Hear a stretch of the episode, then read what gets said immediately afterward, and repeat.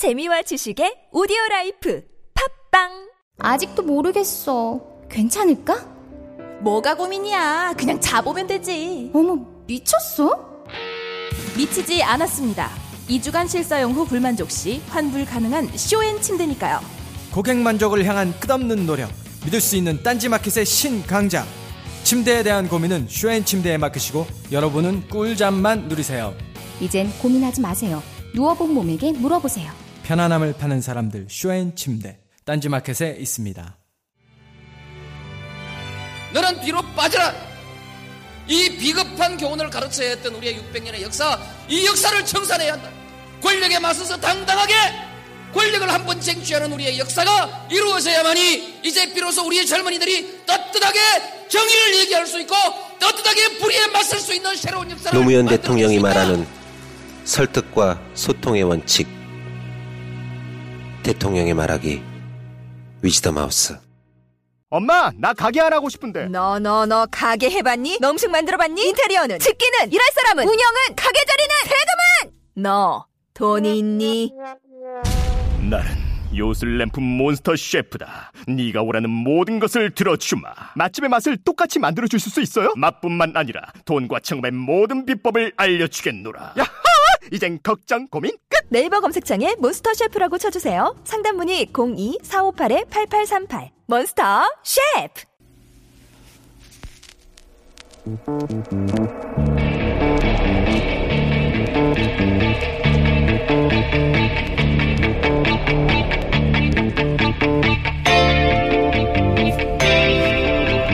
안녕하세요. 김호준입니다.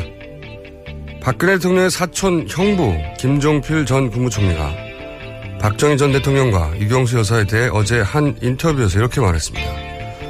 박정희 전 대통령은 약하다. 그렇게 약한 사람이 없다. 약해서 의심도 잘했다. 유경수 여사는 겉모습과 다르다. 남에 대한 배려가 없다.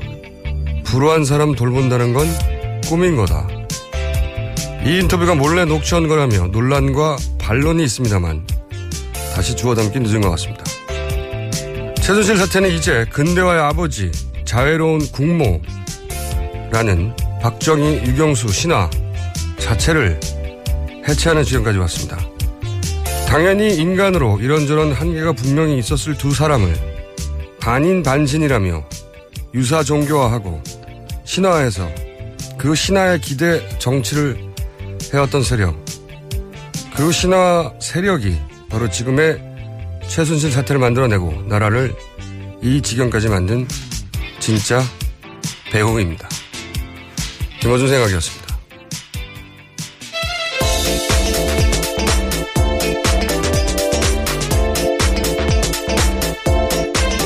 자, 오늘도 송채경화 기자. 잠이 덜 깬 얼굴로 나가 계십니다. 안녕하세요. 네, 안녕하세요. 한겨레 21 송채경입니다. 아, 아침에 힘들죠? 네. 네. 할 수 없어요. 자, 첫 뉴스는요? 네, 더불어민주당 추미애 대표가 어제 네. 당내 논의도 거치지 않고 박근혜 대통령에게 전국 수습을 위한 양자회담을 제안을 음. 했다가 당내 반발로 취소하는 일이 있었습니다. 이 막전 막후는 저희가 어, 하어영 기자하고 다르게 해봤어요. 그래서 네. 여기까지만 해주시면 될 것 같고 다음 뉴스는요? 네, 여야 3당이 어제 최순실 게이트 특별검사 도입과 국정조사 실시에 합의를 했습니다. 특별검사 같은 경우에는 이제 더불어민주당과 국민의당, 야당이 합의해서 추천한 뒤에 대통령이 이제 한 명을 음. 임명하는 방식으로 하기로 했고요. 보통은 이제 여야 합의해서 한다고 한- 하는 게 통례인데 네. 이번에는 야당만 추천한다. 네, 맞습니다. 특이 사항이네요. 예. 네, 수사 대상으로 청와대 이제 우병우 전 민정수석이 들어가고요. 그다음에 또 청와대 관계인들이 들어간다 이렇게 밝혔는데 여기에 이제 대통령이 포함된다 음. 이렇게 밝혔습니다. 특히 우병우 민정수석이 수사 대상이다. 이 부분이 저희가 주목하는 부분입니다. 네. 특검 이야기는 이제 앞으로 계속 나오겠죠. 다음 뉴스는요? 네, 한국과 일본이 어제 군사 정보보호 협정 체결을 위한 3차 실무회를 열었고 협정문에 가서명해서 논란이 커지고 있는데요. 이제 국민적인 동의가 필요한 사안인데 너무 졸속으로 밀어붙였다 이런 비판이 나오고 있습니다. 요 사안은 저희가 또 2부 에서 인터뷰를 할 예정입니다. 그때 다루기도 하고. 네. 자, 오늘 저희가 주시하는 뉴스, 저희가 뉴스가 너무 많아가지고요. 최순 씨. 골라야 관련해 됩니다.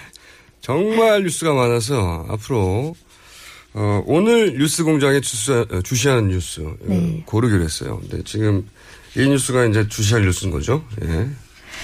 네, 전해드리면요. 베트남 주재 고위 외교관 선임에 최순실 씨 일가가 개입한 정황이 있다. 이런 의혹이 이제 제기된 건데요. 주 호찌민 한국 총영사관의 김재천 영사가 JTBC와 이제 인터뷰를 한 내용인데, 어, 뭐라고 얘기를 했냐면, 전대주 전 베트남 대사와 박노환 현 호찌민 총영사의 임명 과정이 정상적이지 않았다 이렇게 주장을 한 건데요. 왜냐하면 전대주 전 대사 같은 경우에는 외교 업무 경험이 전혀 없는 민간인 출신이다. 그리고 이 전대주 전 대사가 최순득 씨의 아들인 장 장승호 씨가 유치원 사업을 하는데 도움을 줬다 이렇게 주장을 한 거고요. 예. 네, 박노환 총영사 같은 경우에도 이 전대주 씨와 함께 공사로 일을 하다가 이제 지난 2005년 4월에 호찌민 총영사를 맡았는데 역시 이분도 그 장승호 씨를 도와주기 위해 임명을 했다 이런 의혹이 나온다 이런 내용입니다. 네, 이게 왜 주요 주목 뉴스냐면 사실 베트남 뉴스가 굉장히 중요한 뉴스인데 후속 보도도 잘 없고 네. JTBC 정도가 계속 후속 취재를 하고 있고 검색어도 잘 등장하지 않고 네, 그렇죠. 예, 그리고 관련 블로그들은 포털에서 보통 삭제되거나 그래요. 예, 그 아마 누군가 요청했겠죠. 근데 이게 이 뉴스가 띄엄띄엄 있어가지고 이 뉴스의 전체 그림을 보기가 힘든데 한마디로 말하면 베트남 대사가 네, 어느 날 갑자기 외교부도 모르는 네, 전혀 모르는 현지 기업 근무 경력의 상공인 출신 이분이 됐다는 거죠. 네, 근데 이분이 알고 봤더니 최순실 씨의 누나 언니죠, 언니죠. 언니, 네. 언니 최순득 씨의 아들. 네, 저희가 이제 몇 주 전부터 나오는 그 숨어 있는 비선 실세라고 하는 장시호 씨. 네. 예, 오빠. 그렇죠. 예, 온 가족이 다 나옵니다, 여기는. 네, 이제 그 장승호 씨가 베트남에서 베- 어, 유치원 사업을 하는데 네. 거기에 도와줬던 사람이다. 그 사람이 갑자기 외교부도 모르게 대사로 임명이 됐다 이거죠. 네, 그런 겁니다. 그리고 이 장승호 씨 관련해서 처음 나온 뉴스는 뭐였냐면 이제 어 대통령이 정권 초기에 베트남을 방문했어요.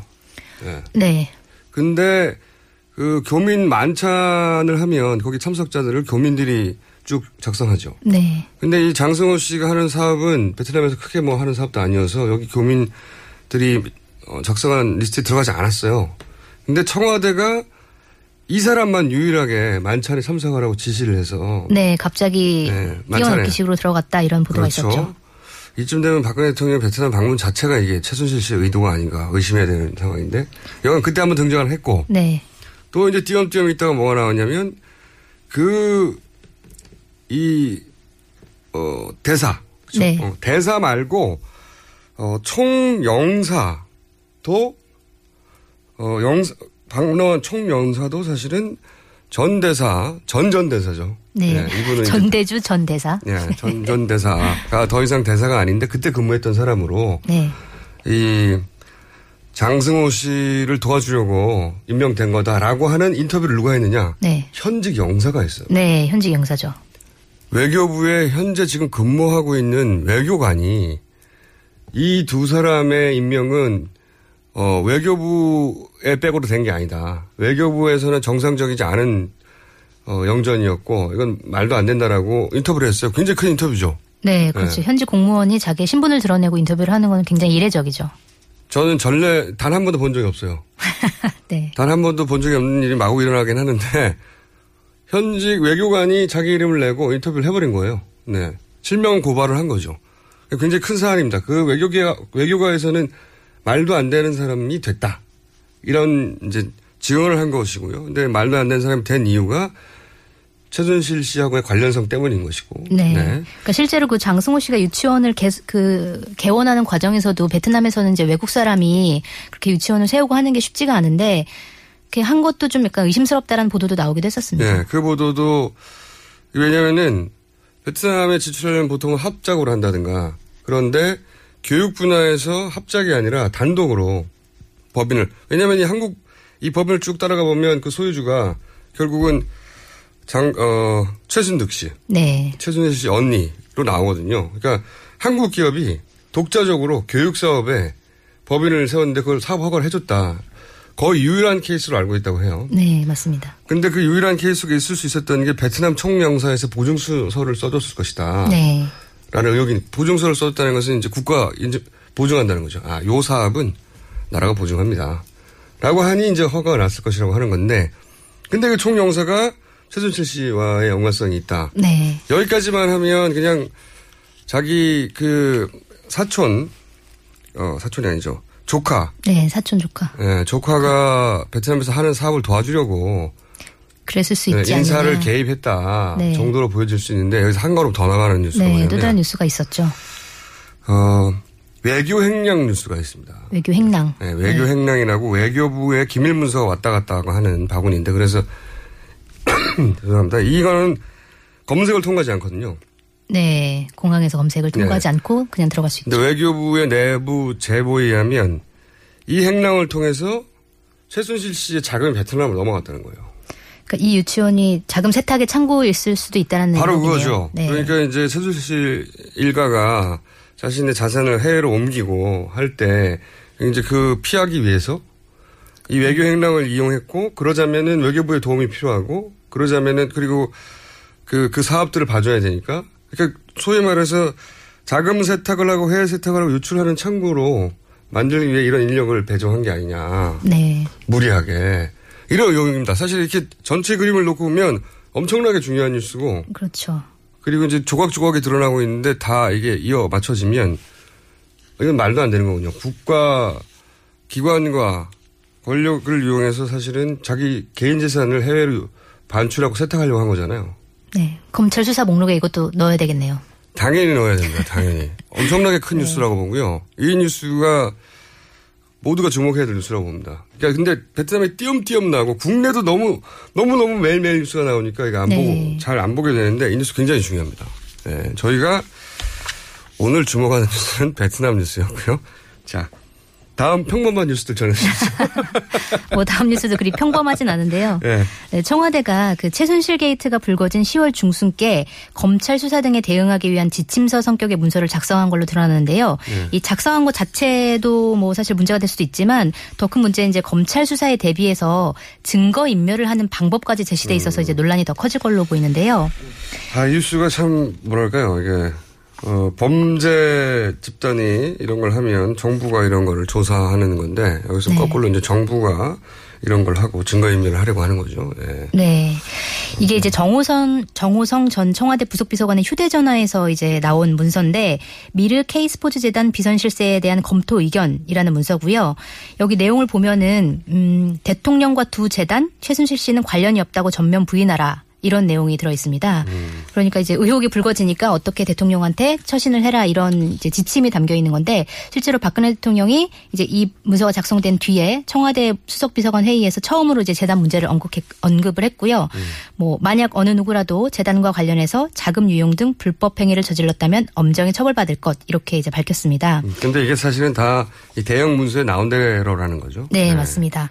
그리고 또 더 중요한 문제는 이제 검찰 수사에 대비해서 증거 인멸을 시도한 내용이 포함됐다 이런 건데 뭐 내용을 보면 휴대전화 통화 내역, 문자 메시지, 카카오톡 대화 내용 등의 보관 기관 기간, 복원 가능 여부, 복원 가능 여부 이런 것들이 이제 쭉 써 있었고 그다음에 특히 최근에 이제 검찰 수사를 받은 롯데그룹이 어떤 프로그램을 이용해서 컴퓨터를 정리해서 증거를 없앴는지 이런 내용까지 들어 있었다고 합니다. 이게 증거 인멸은 굉장히 중요한 범죄예요. 네. 원래 구속 즉시 구속 사유가 이 증거인 왜냐하면 조사를 해야 되는데 이거 증거 인멸을 하려고 하면 더 이상 이 사람들을 이 사람을 밖에 두면 안 된다. 그래서 네. 즉시 구속하거든요. 그러니까 사실은 피의자와 통화만 해도 재판 과정에서 불이익을 당하고요. 어, 사전에 모의하거나 또 증거인멸을 하려고 한 시도가 아니었나? 제가 재판 많이 받아봐서 알지 않습니까? 전문가시군요. 서로 통화도 안 해요. 근데 네. 이거는 말이죠. 이건 즉시 구속 사안입니다. 즉시. 네. 근데 이미 이런 이야기가 오래전에 오갔으니까 증거인멸은 다 했겠죠. 네. 네. 10월 중순에 네. 작성된 벌써 한 달. 전 이야기고요. 근데 이게 이제 내용을 보면 이건 청와대 내에서는 민정 라인이 작성할 수밖에 없는 내용이거든요. 검찰에 네. 관련된 검찰에서 복원을 하면 얼마 만에 복원할 수 있느냐 뭐 이런 이야기니까요. 네, 맞습니다. 이제 민정수석실에서 작성한 걸로 추정이 되는데 그러면 이 문서를 누가 작성하라고 지시했느냐 이런 걸 따져보니까 이제 문서를 보니 지시사항에 대해 법적 검토를 해보니 말씀하신 것을 검토해보니 이런 이제 문구가 들어있어서 그러니까 박근혜 대통령이 지시를 하고 어, 보고를 받은 거 아니냐 이런 음. 의혹이 나오고 있습니다. 굉장히 큰 뉴스죠. 이건 이건 범죄 집단이 한 짓입니다. 이거를 청와대에서 대통령과 민정 라인이 이야기하고 그리고 실행에 옮기고 했다는 거는 이건 청와대 전체를 구속해야 되는 거야 실제. 네. 이거 좀 골때리는.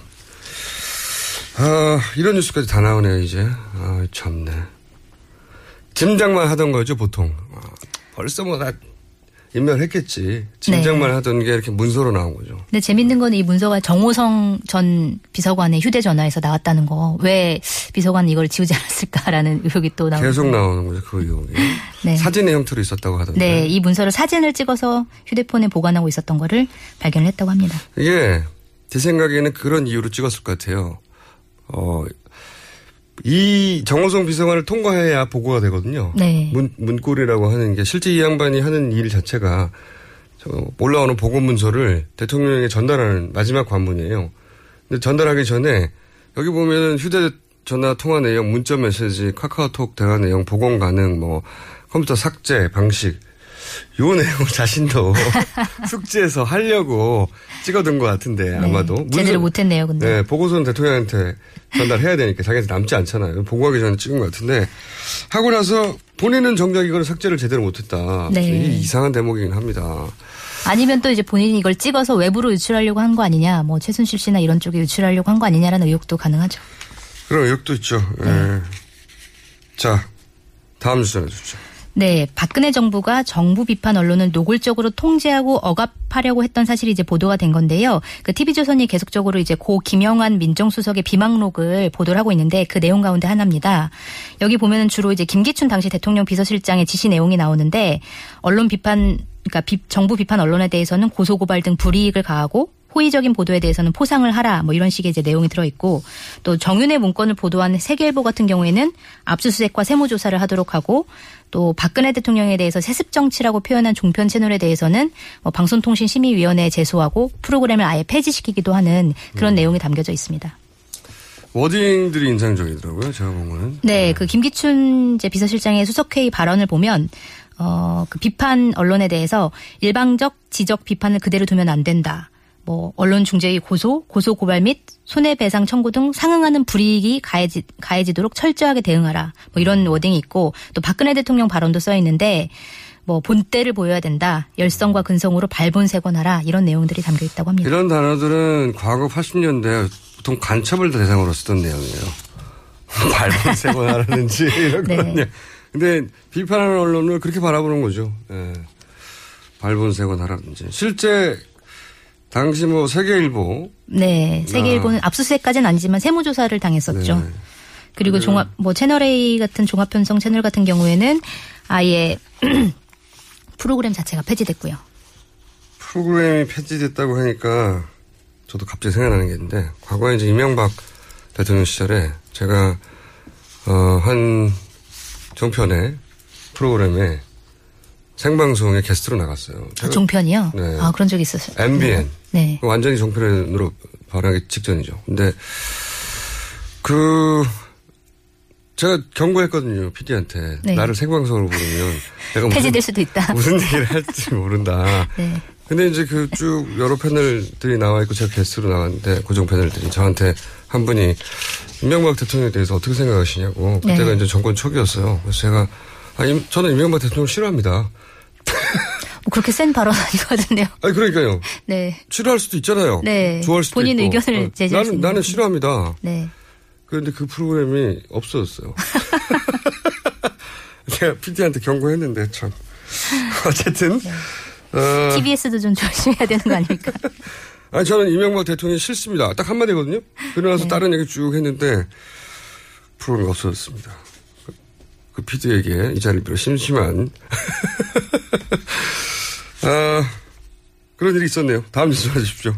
네, 그 공장장님이 오프닝에서 좀 얘기를 하기도 했지만 그 김종필 전 국무총리가 시사저널과의 인터뷰에서 이제 박근혜 대통령에 대해서 어, 5천만 국민이 달려들어서 대통령직에서 내려오라고 해도 네가 무슨 대통령이냐 이렇게 해도 거기 앉아 있을 것이다. 고집이 굉장히 세다. 뭐 이런 얘기들을 했고 또 음, 박근혜 대통령 같은 경우에는 그 이것도 사실은 보도에서 나온 내용이긴 한데 그 최태민과 친해서 자기 방에 들어가면 밖에 나오지도 않았다. 하루 이틀도 아니고 아침부터 깜깜해질 때까지 뭔 얘기를 하고 무슨 짓을 하는지 모르지만 들어앉아 있었다. 이런 얘기도 했고요. 그다음에 유경수 여사에 대해서도 대통령 부인이라는 이름에 맞게 행동하는 것처럼 꾸민 것이다. 이렇게 얘기를 했고. 유경수 네. 여사에 대해서 사실 뭐라고 말한 사람이 여태까지는 단 한 번도. 없었는데 네.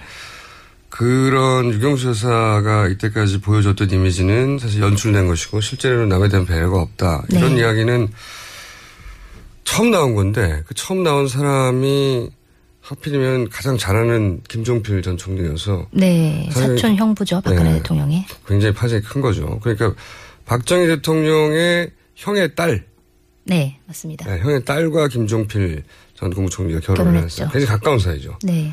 구태에서 같이 했던. 근데 이제 이런 얘기를 했고 시사전을하고는 지금 어, 논란을 겪고 있죠. 음, 나는 그런 녹취하는지 몰랐는데 뭐 일방적으로 이런 네. 얘기했고. 근데 이제 이미 녹취가 있으니까 주워 담기는 좀 늦어버렸고. 자 시간이 다 됐는데 에, 오늘 준비하신 뉴스 중에 간단하게 제목만 언급할 만한 게 우병우 관련 뉴스가 하나 있네요. 우병우 씨. 네. 우병우 뉴스인. 어. 드디어 최순실 씨와 우병우 씨의 장모가 골프 회동을 했다는 게 드러났네요. 네, 맞습니다. 그러니까 우병우 전 청와대 민족수석 비서관의 장모인 김장 김장자 삼남 개발 대표가 이제 우정 그 우수석이 민정 비서관으로 내정된 직후인 2014년 6월에 최순실 씨와 함께 골프를 친 정황이 드러난 건데요. 음, 알겠습니다. 네. 시간이 없어서 여기까지 하는데 그때 차은태, 고용태 다 있었다는 거고요. 네, 그 자리에 있었다는 거고요. 오늘 여기까지 해야 되겠습니다. 여기까지 하시고 뉴스가 너무 많아서 저희가 앞으로는 오늘의 주목할 뉴스 하나 골라가지고 집중적으로 다루는 것으로. 네. 네, 알겠습니다. 송채경화 기자 아직도 잠이 풀리지 않나 봅니다. 수고하셨습니다. 네, 감사합니다. 태산이 높다 하되 하늘 아래 메이로다 오르고 또 오르면 못 오를 리 없건만은 사람이 제 안이 오르고 뇌만 높다 하나니 영어가 어려운들 하늘 아래 말이로다. 백일 좀 삼 듣고도 들으면 안 들으리 없건만은 사람이 제 안이 듣고 영어 탐만 하나니. 한국 최고의 외국어 라디오 방송 TBS EFM 101.3 Korea's number one foreign language station. TBS EFM 101.3.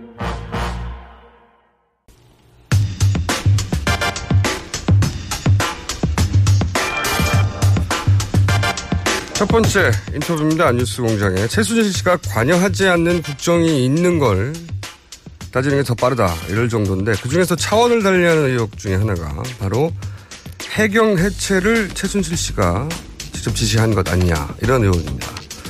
이 문제를 처음 제기한 송영길 의원 더불어민주당에 전화 연결돼 있습니다. 안녕하세요. 네, 안녕하십니까. 최순실 게이트 대정부 질의에서 이런 말씀하셨어요. 최- 해경 해체가 최순실의 작품이다. 이거 어떤 근거에서 그런 주장하신 겁니까? 네, 아시다시피 2014년 4.16 세월호 참사가 일어나고 나서 5월 13일 날 국무회의가 있었습니다. 5월 13일. 그 국무회의 때 세월호 참사 사후 대책을 논의했는데 네. 논의 과정에서 해경 해체 문제가 나온 적이 없고 그 네네. 이후에 5월 17일 날 청와대 측으로부터 해경 개혁 방안에 대한 준비 이런 이야기가 나와서 해경 자체에서 개혁안을 준비하고 있었는데 바로 그 다음 날 5월 19일 날 해경 해체라는 대통령 담화가 발표가 된 거죠. 그러니까 청와대에서 이틀 전까지만 하더라도 해경에 개혁안을 준비해라. 네. 그래서 해경은 개혁안을 준비하고 있었는데 바로 그 다음날 해체라는 단어가 갑자기 튀어나왔다. 네. 근데 이제 급하게 결정을 내렸다고 해서 바로 그 이유가 최순실이다. 이렇게 연결할 수는 없지 않습니까? 그렇습니다. 그래서 어찌됐건 의심이 갈 소지가 있었고 도대체 이게 대통령 본인의 의사로 이런 중대 결정을 할 수가 없었을 텐데 누구와 상의해서 됐을까 이걸 추적을 해보니까 누가 추적을 했나요? 아, 내부에서 아, 해경 내부에서. 아, 추적을 해보니까 네. 그런 비선 결정들의 이제 추정이 된다 이거죠. 아. 그런 내부 제보가 있어서 저도 이제 그쭉 해보고 있는데 네. 어떤 그럴 개연성이 가장 큰 걸로 보여집니다. 그렇지 않으면 이게 해결이 안 되는데 또 이게 그럴 개연성이 더 높아진 게 해경을 해체해서 국민안전처로 보내면서 나왔던 대책이 재난안전 통신망을 1조 9천억 규모로 어, 마련하겠다. 이게 발표가 됐거든요. 근데 이것의 주 계약자가 KT가 되고 KT가 차은택의 핵심 또 후원 회사가 된 거 아닙니까? 아, 그렇게 연결이 되는 거군요. 네, 그렇습니다. 그리고 KT의 광고 방송을 그 아프리카 피처스하고 플레이그라운드 뭐 이쪽이 다 이제 뭐 독점적으로 계약을 한 걸 봐서 어, 문제가 있다 이렇게 보는 거죠. 그런데 이제 제가 어 그 그날 주장하신 거를 제가 보기도 봤는데 그 해경 내부에서 정보관들이 도대체 왜 하루 만에 갑자기 해경 해체 얘기가 나왔냐 청와대 내부의 비서진들도 몰랐던 내용인데 이게 하루 만에 이렇게 됐다는 게 이해가 안 간다 이렇게 해서 이제 해경 내부에서도 누구의 결정인지 그 추적해 봤더니 최순실이라는 이름이 뒤에 나왔다. 네. 이렇게 말씀하셨는데 그런 해경 내부의 조사가 있었다는 거죠? 정보관에. 어떤 내부에서 그런 파악이 된 걸로 알고 있습니다. 예. 그런 내용이 이제 의원님한테도 제보가 된 거고요. 네. 그러니까 해경에서 자체적으로 알아보는 수준에서도 불과 오래 지나지 않아서 금방 최순실의 이름이 나올 정도로 최순실 씨가 사실 파악하려면 파악할 수 있는 이름이었던 거네요, 그때도. 좀 더 시간이 필요했답니다. 바로 파악된 건 아니고요. 어, 한 몇 개월 정도 시간이 필요. 몇 개월 정도. 예, 어찌됐건 지난번 박관천 경정이나 거기 최경락 경위 보고서에도 최순실이 나왔다는 거 아닙니까? 검찰도 사실 그 정윤의 국정농단 사건을 수사하면서 그런 사실이 파악됐는데 다 묻은 거죠 오히려. 아, 그러니까 저는 지난 대정부 질문 때 황교안 당시 법무부 장관도 공범이 아니냐 아, 이렇게 지적을 했던 거죠. 그리고 이제 말씀 듣다면 좀만 크게 말씀해 주십시오, 의원님. 네네. 예, 해경 정보관이 알 정도면 사실 그런 정보가 총 집결되는 우병우 민정수석은 당연히 알았을 거 아니겠습니까? 그렇습니다. 예. 당연히 알았겠죠. 그래서 이 우병우의 통제에 의해서 다 이게 오히려 본말이 전도돼서 문제를 제기한 조웅천, 박관천, 한일, 최경락이 다 구속되거나 기소되고 그 대가로 민정비서관에서 민정수석으로 승진한 거 아니겠습니까? 예. 근데 지금 보시기에 검찰이 우병우 전 민정수석은 제대로 수사할 것 같으세요? 제대로 수사 못할 것 같습니다. 예.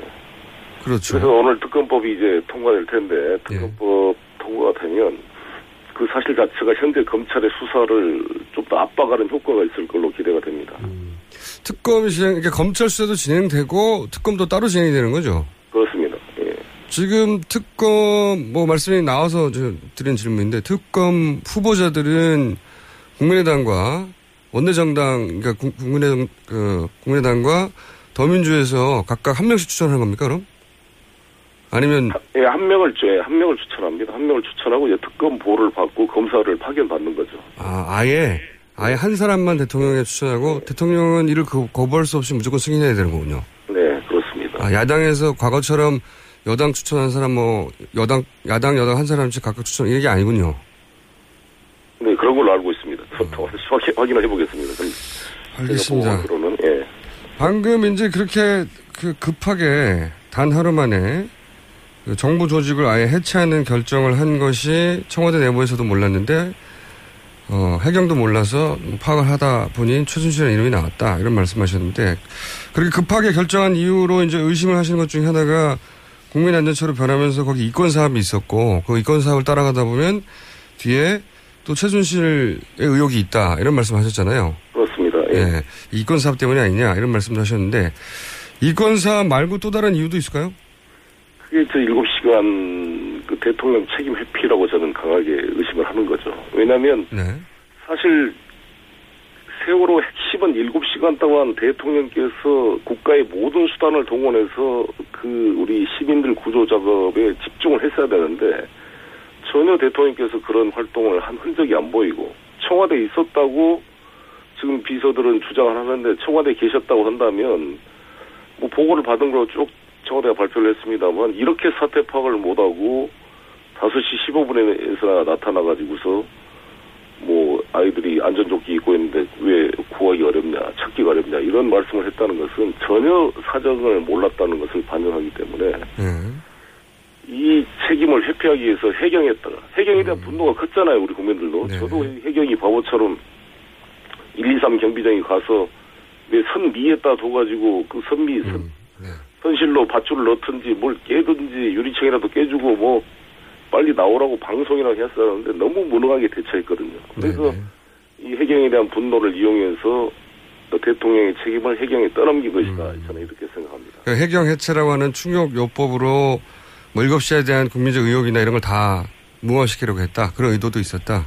당연히 그렇게 해석된다고 생각합니다. 지금 해경 해체는 새누리당도 반대하고 지금 이제 중국 불법 어로가 이렇게 판을 치니까 해경 부활론이 다 나오고 있거든요. 사실 제가 보더라도 이 중대한 만 천명 20개가 되는 경찰서가 있는 이 큰 조직을 둘로 쪼개가지고 수사 정보 기능을 육경으로 보내버리고 경비 안전 기능을 국민 안전처로 갖다 놓으니까 사실 중국 어선 불법 어로가 판을 치게 이게 방치가 된 거죠. 알겠습니다. 그때 사실 해경 해체라고 하는 그 조치는 아무도 예상도 못했고 그리고 말들이 굉장히 많았죠. 이거 어떻게 해경을 해체하란 말이냐. 굉장히 말들이 많아서 이유가 뭔지 아무도 어, 알 수가 없었는데 지금 보면 7시간 대한 의혹이나 이권 사업이 아니겠냐고 이제 그 뒤에 최순실 의혹이 있다. 어, 이런 말씀 하시는 거고요. 특검 수사가 진행되면 이것도 같이 밝혀질 걸로 저는 생각합니다. 알겠습니다. 그런데 이제 해경 해체 뒤에 최순실 씨가 있다는 의혹도 의혹이 어느 정도 합리적 추론의 결과라면 사실은 정상적인 정부랑 말도 안 되는 추정인데 이제 지금은 최순실 씨가 해왔던 일을 보면 그럴 법도 하다는 그런 추정이 드는 건데 관련해서 역시 뭐 정상 정부에서는 뭐 말도 안 되는 일이라고 일축할 얘기긴 한데 개성공단이 폐쇄되고 또 뭐 통합진보당이 해체되고 하는 뒤에도 최순실 씨가 있다는 주장 정황 이런 이야기들이 나오기 시작하지 않습니까? 어떻게 보세요 이런 부분들은? 그럴 가능성이 크다고 봅니다. 특히 개성공단 같은 경우는 통일 대박론을 이제 최순실이 제시했다라고 나온 걸 봤을 때 북한 붕괴론, 통일 대박론 이게 어떤 주술적인 판단의 냄새가 나고 이것에 기초해서 개성공단이 이게 폐지, 폐지가 된 게 아닌가 이렇게 의심이 됩니다. 그런 쪽으로는 아직 뭐 제보나 구체적 정황이 나온 것까지는 없죠. 그렇습니다. 예. 알겠습니다. 어, 저희가 요사는 원포인트로 해경 해체 관련해서는 오로지 의원님만 주장하시기 때문에 제가 여쭤본 건데, 어, 다음에 다른 사안으로 전화 통화를 해야 되겠습니다만, 그 전에 마지막으로 하나만 더 여쭤볼게요. 의원님. 어제 추미애 대표 영수회담 갑자기 제안하셨잖아요. 취소됐는데. 왜 제안했고 왜 취소됐나요? 백만 촛불 민심을 전달해서 최후 통첩을 하고자 이렇게 의혹을 가지고 오셨는데 이게 야권이 같이 했어서 상의를 하지 않고 한 게 좀 실책이었다고 생각이 생각합니다. 그러니까 의도 자체는 보통 사람들이 아 무슨 협상하는 거 아니냐 이게 아니라 최후 통첩을 하려고 했다 강한. 네네. 예. 그런데 이제 그 과정 절차에 있어서 야권과 공조가 제대로 안 돼서 문제가 생겼다. 그렇게 생각합니다. 야권 3당 대표가 같이 상의를 하고 그 시기도 대통령이 조사를 받고 난 이후에 확실하게 하야 의사를 좀 내부적으로 확인, 확인을 하고 그것을 공식화시키면서 질서 있는 수습을 하는 걸로 했다면 뭔가 성과를 낼 수 있지 않았을까 생각합니다. 그렇군 제안 자체가 문제라기보다는 이제 절차나 타이밍이 문제였다는 말씀이시네요. 네. 방식, 방식 자체가 야 3당이 같이 했어야 된다고 봅니다. 예. 본인이 대표였다면 그랬겠죠? 그 얘기는 다음 기회에 한번 하겠습니다. 오늘 말씀 네. 감사합니다. 네, 감사합니다. 네, 지금까지 더불어민주당의 송영길 의원이었습니다.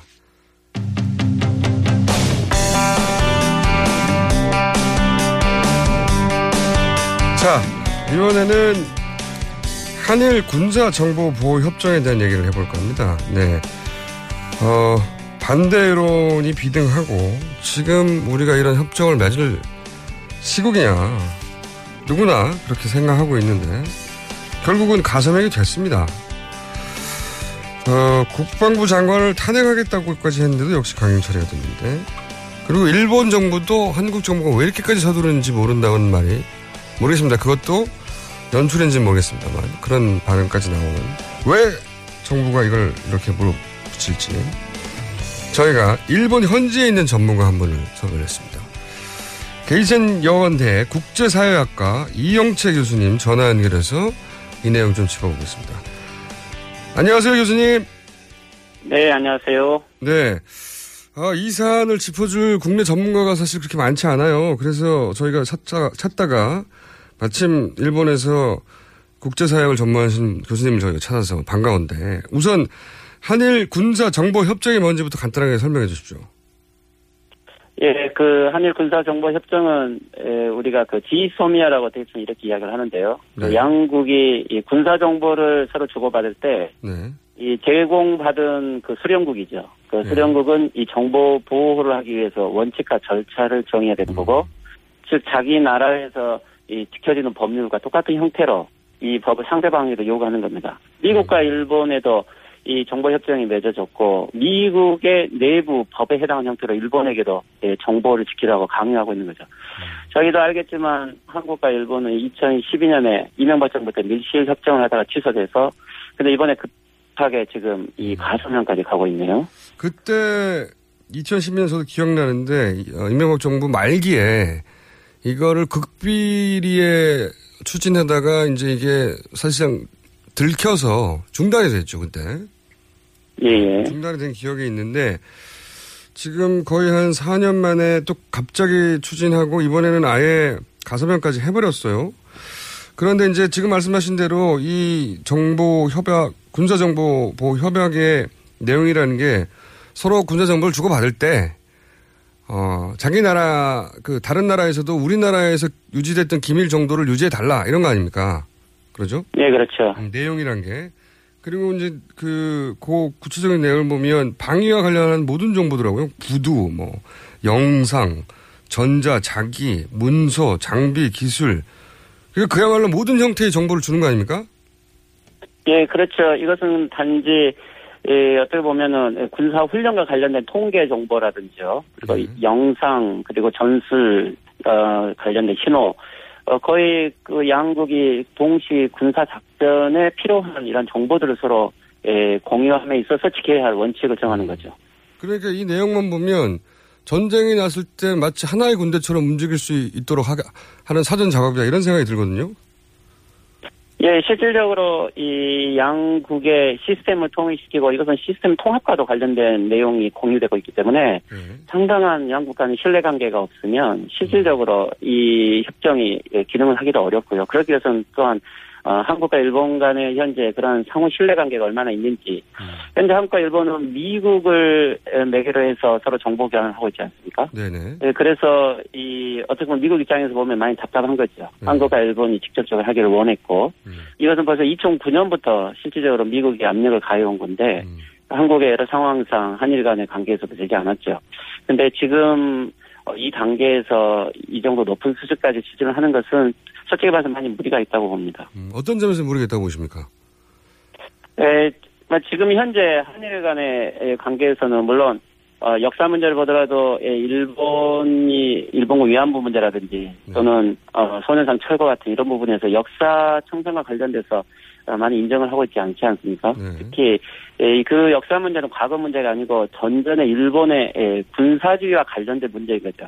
근데 이런 부분이 청산되지 않고 다시 일본이 어떤 군사주의를 갈 수 있는 명분을 줄 수 있고요. 또 이것은 다시 보면 오히려 일본이 과거 청산을 오히려 안 해도 된다라고 하는 이러한 문제를 줄 수가 있습니다. 그리고 또 하나는 이게 어, 단지 한일 간의 정보 교환이라보다는 어, 북한의 에, 핵 미사일 정보를 어, 공유할 수 있다라고 국방부는 이야기하고 있지만 실질적으로 이게 과연 북한의 에, 미사일 관련 또는 핵 관련 정보만 해당하는 것인가? 아주 우려하는 것은 이게 미국의 MD 체계를 위한 하나 편입 과정이 아닌가라고 생각하는 거죠. 왜 그러냐면 시점이 에, 한국에서 어, 사드 배치가 되고 나서요. 예, 그리고 또 어, 그 전부터 일본에서는 벌써 어, 작년이죠. 이 안보 라인이 개정이 됐고 또 일본의 안보법제가 성립을 했죠. 어, 그리고 나서 올해는 한국의 사드 배치가 되고 그리고 나서 이 한일 간의 군사 정보 협정은 거의 사드 배치 이후에 당연히 따라올 거라고 예, 따라오지 않으면 사드 배치 자체가 의미가 없는 거죠. 한국에 있는 미국의 레이더도 공유를 해야 되니까요. 그러면서는 이것은 뭐 동시 작업으로 지금 진행되고 있다고 봅니다. 그러니까 말씀을 요약하면 미국이 자국을 방어하기 위해서 필요한 미사일 방어 체계 그 속에서 이제 어, 일본의 레이더나 한국의 사드 다 필요한데 이런 정보를 미국을 거쳐가면 불편하니까 직접 교환해서 빠른, 빠르게 통합하려고 하는 의도 속에서 이런 군사 정보 보호 협정이 추진된 게 아니냐 급, 급속도로 이런 의도를 가지고 계신 거죠. 예. 예, 그렇죠. 벌써 2009년에 저희들이 그 한미일 3자 국방 휴메랑 했을 때 예, 당시에 에드워드 라이스 주일 미군 사령관은 어, 정보 경로가 미일 그리고 한미 양자 사이 너무 배타적으로 이루어지고 있기 때문에 MD에 차질을 빚고 있다라고 벌써 그 당시에 이야기를 했었습니다. 그래서 2009년부터 한국과 일본 간의 이 정보교체 협력을 계속 이야기를 했던 거죠. 근데 올해도 이 사드 배치가 되고 나서 8월 2일이던가요? 아마 그 빈센트 브룩스 주한 미군 사령관이 이제 한미일 군사정보 공유와 한미일 공동 군사작전이 필요한 것을 바로 강연에서 강조를 했던 것은 어, 실질적으로 이 저희들이 이 한일 군사정보 협정이라는 것은 이 MD 이 배치, 아, MD 편입의 과정이다라고 보는 게 정확할 것 같습니다. 이 과정이 미국의 군사적을 위해서 어, 우리가 이 협정을 서두르고 있다. 이런 우려인 거고, 1차적으로는. 그리고 결국은 그렇게 되면 사실 따지고 보면 위안부 문제를 이렇게 졸속으로 해결한 것도 그러면 이 협정을 맺기 전에 걸림돌이 되는 위안부 문제를 해결하기 위해서 미국의 압력에 의해서 위안부 문제를 이렇게 졸속으로 했다. 이런 저, 그 해설이 많았거든요. 다 묶어서 생각할 수 있는 거네요. 위안부 문제도 그렇게. 이 협정 예, 그렇, 예, 그렇죠. 그래서 저희들이 원래 이 위안부 문제는 작년 12월에 이 합의되는 과정은 실질적으로 많은 사람들이 놀랐던 것도 이 한일 간의 이 역사 문제라는 것이 새로운 한일 국교 정상화 50년에 앞으로 50년을 견정하는 중요한 지점이라고 본 거죠. 그런데 이 새로운 이 한일 간의 전체 전략이 재편되기 전에 그러니까 저희들도 일본과 어떤 식으로 이 앞으로 관계를 맺어야 되는지 이 새로운 정권을 포함을 해서 이 한일 관계 아주 이 정책적인 전환이 필요한 시점인데 에, 여기서 위안부 합의라는 것이 너무 절속적으로 되고 에, 국민 합의가 없는 사이에 실질적으로 어, 왜 이랬을까라는 의문을 많이 했었는데 이후에 에, 북한의 핵실험이 있었고 어, 그리고 사드 배치가 진행되는 일련의 과정을 보면 어, 미국의 어떻게 보면 2004년부터 그리고 또는 2009년 그리고 지금 현재까지 이 전술적 유엔 전략의 약 10년 구상 속에서 어, 벌써 이 한일 간의 예, 군사정보 공유라는 것은 큰 시나리오 속에 있었지 않느냐라고 생각이 됩니다.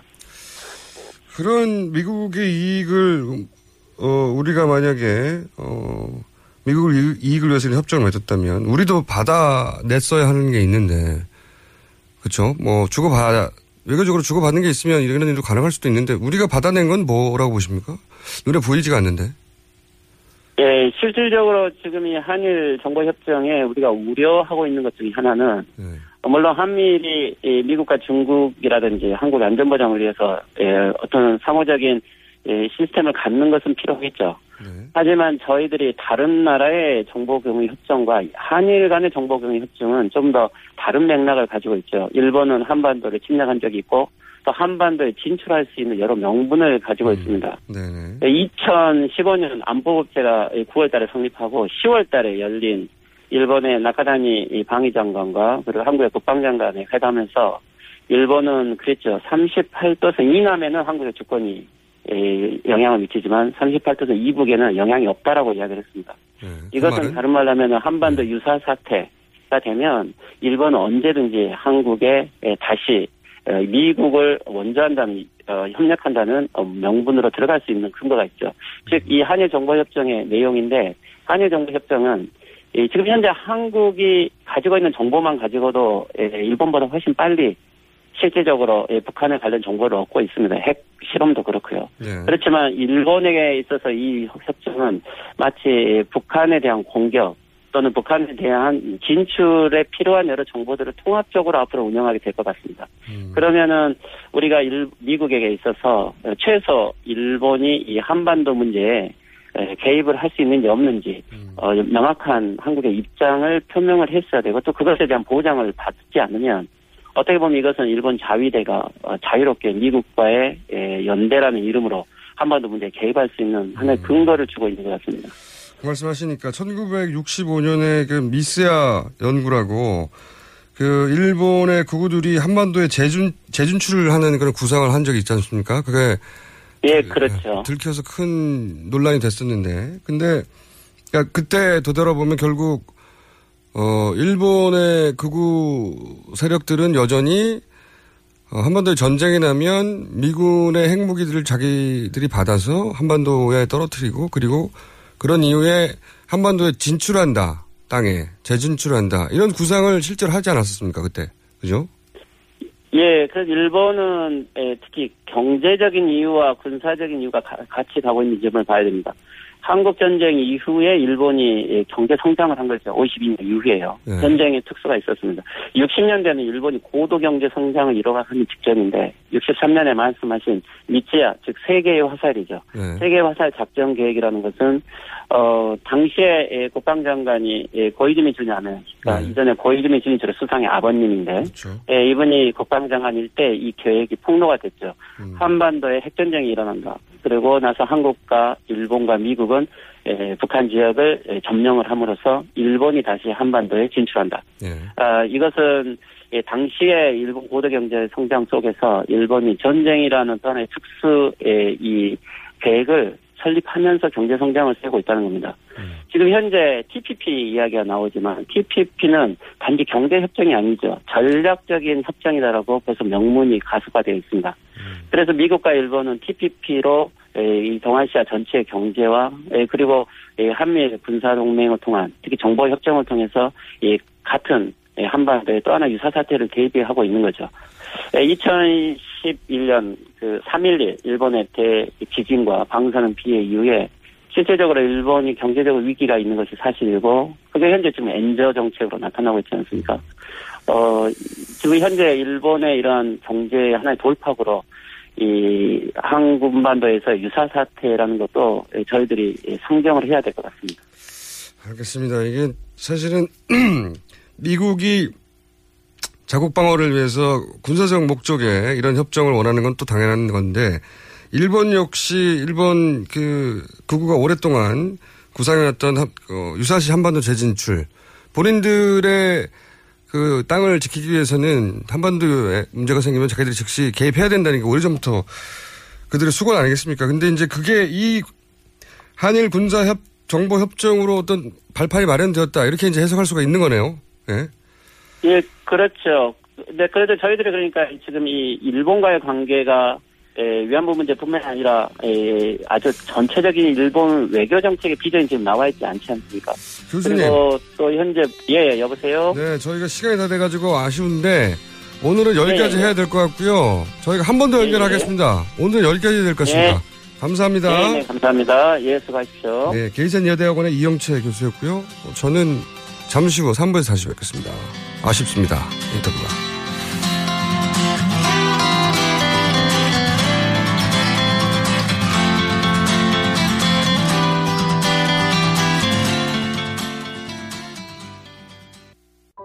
어머니 또 감기 드셨어? 사들인 온열 매트가 몸에 잘 안 맞으신가? 네, 거기서 주무시고 아침에 일어나면 몸이 많이 찌뿌둥하시대요. 기력도 없으시고. 결국 전자파 문제가 큰 것 같네. 가만. 우리 회사 김대리가 요번에 온열 침대를 샀는데 유지비도 저렴하고 밑에 열선이 없어 전자파가 아예 제로라던데? 정말요? 침대 이름이 뭐래요? 김대리가 구매한 침대는 다존 군불 침대입니다. 기분 좋은 따뜻함 군불 침대. 구매 문의는 0222453531. 0222453531. 야, 이 부장! 네가 부장이면 땅이야? 뭐뭐뭐뭐 저 인간 저건 쟤 오늘도 술술 풀리고 안 먹고 회수 갔냐 내일도 신체 상태로 출근하겠구만 아 아유 고려 생활 건강 술술 풀리고 음주전 한포가 당신을 지켜드립니다.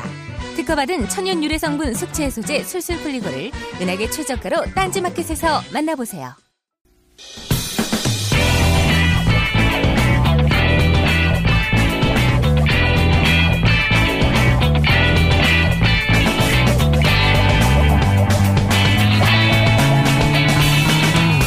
김어준의 뉴스 공장.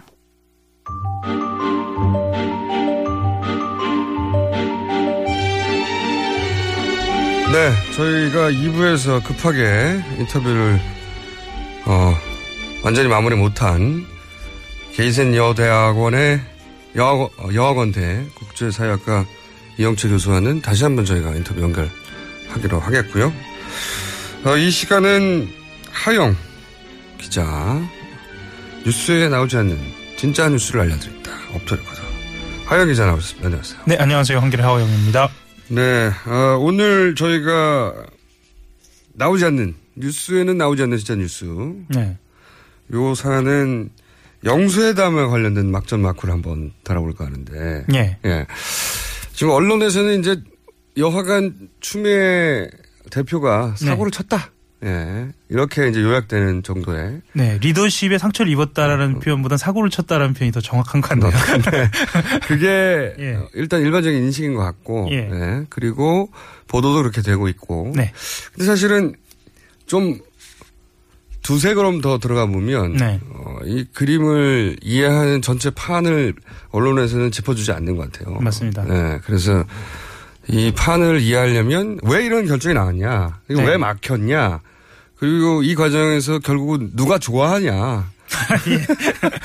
어? 실제로는 누가 혜택을 입은 건 수혜를 받은 거냐, 네. 누가 왜 이거에 대해서 방해를 한 거고 화를 낸 거냐, 뭐 이런 얘기를 하다 보면 전체 그림이 읽히게 되는데 추미애 대표가 한 행위 결과만 가지고 따지면 이걸 읽을 수가 없어요, 그죠? 그렇죠. 네, 그래서 오늘은 하영 기자가 평상시 큰 쓸모가 없는데 이렇게 막점 마크에 있었던 일을 의견을 듣고 전화해가지고 물어보고 굉장히 쓸모가 있거든요. 어제 밤부터 오늘 아침까지 전화를 돌렸는데요. 네. 결과적으로 말씀드리면 어, 오늘 언급할 만한 그 정치인들 쪽 네. 정치인 들조차도 사실은 정리가 좀 안 되는 상황이긴 해요. 네. 예. 근데 제가 저도 이제 어 날카로운 정세 정세 분석가로서 예.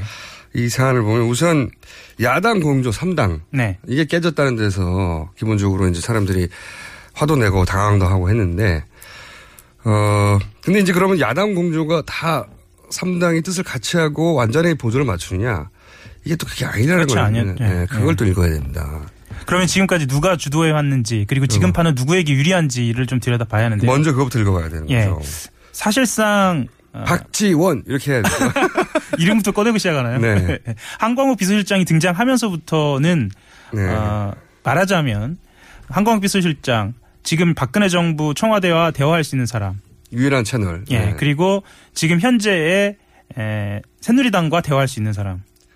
박지원 비대위원장이자 원내대표 두 개를 동시에 정당 사상 유일하게 가진 예. 이분이 한강욱 청와대 채널 그렇죠. 한강욱 비서실장 친구입니다. 친구. 예.